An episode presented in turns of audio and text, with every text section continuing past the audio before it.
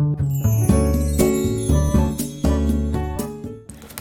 いこんばんは。アラフィフはママキミコの毎日ご機嫌に暮らしたい。57回目の配信になります。今日も聞いてくださりありがとうございます。今日は9月6日月曜日です。時刻は午後10あ午後6時ごろ過ぎたところです。えっとこちらの方埼玉の方もですね朝からこうずっとひんやりした感じになってまして途中雨が降ったり止んだりしてるんですけれども朝起きた時すごくなんか寒いって感じたんですよね。こういう時ほんと風邪ひきやすいのであの気をつけたいなって思いました。昨日は私の娘の進路のことについてちょっと愚痴みたいな感じでお話ししちゃいましたけれどもコメントもたくさんいただいて本当にありがとうございました。あれからうんとね娘とまあいろいろ話したりもしたんですけれどもやっぱりまあ親にはやっぱり甘えちゃうのかなんか私の言い方が下手なのか何を言ってもねなんかこうトゲトゲした感じになっちゃうみたいであのしばらくは何も言わずちょっとあの見守っていようかなって思いました。まだねあの AO の出願まではまだ時間もありますし、まあ、今日もね今娘は学あの午前中オンライン授業を受けてから午後からあの学校に行って先生に詳しく話を聞いてくるっていうことだったのでまだいろいろな方法があると思うのでよく考えてもらいたいなって思います。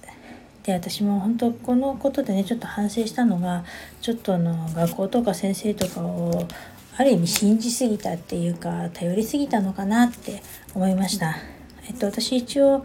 上にあの息子が4歳上の息子がいるのであの大学受験って2度目なんですけれどもだから大体のことって分かっているつもりだったんですね。ただちょっと息子の時はもう本当に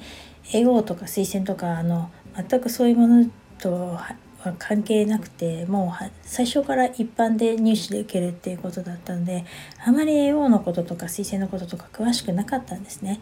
まあ、人から聞いた程度で、まあ、一応は調べたんですけどざっくりとしか知らなかったんですよね。であともう娘の方がですね学校とか先生とかによく聞いてたりして詳しかったのでまあ先生とも仲良かったですしねある意味こう信頼していったんですけれどもちょっと任せすぎちゃったなと思って。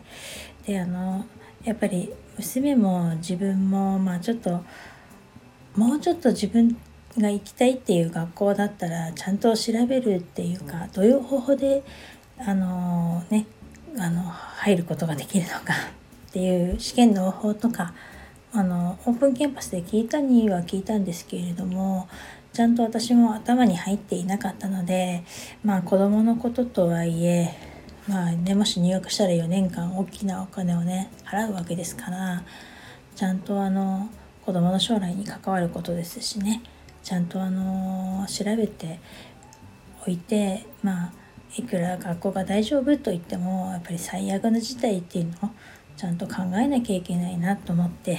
私もあのこっそり夜ですねま、こっそりではないんだけど調べてたんですよねそしたらなんかそれもね娘には気に入らなかったみたいで昨日ねなんか見学のまま夜寝ちゃって で朝もね起きてきた時もすごく私にはほとんど口聞いてくれなかったんですけど仕事に行く時は「行ってらっしゃい」って言ってくれたのでまあいいかと思って仕事に行ったんですね。たらなんかあの息子があのさっきあの話してくれたにはあの楽しそうにオンライン授業を受けてたよって言ってたのでやっぱりねあの親よりやっぱり友達とかいいんですよねそういうのね。でまだ進路の話とかはしないと思いますけれどもやっぱりこうオンラインだったら感染は防げるかもしれないですけどやっぱりそういう人の絆っていうか直に会うっていうことの大切さっていうのを薄れてしまいますよね。なんかあの学校生活って勉強とかより本当はそういう人と人との交流とかそういういいことも 悪いことも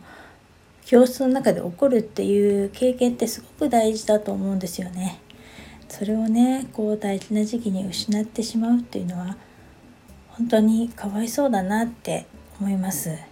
ね親とうまくいかなくても学校行って気分転換できてまた頑張れるなんて絶対あると思うんですよね。私もしょっちゅうそういうことあったのであの早く本当にこういう事態が収まってほしいなって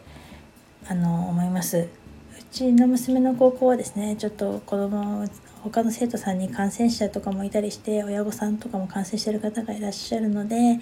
今月いっぱいぐらいはオンライン授業になっちゃうと思いますけれども是非ね早めに元の生活に学校生活に戻れるといいなって思っています。それでは今日はこの辺で最後までお聴きいただきありがとうございました。またよかったら聞いていただけると嬉しいです。おやすみなさい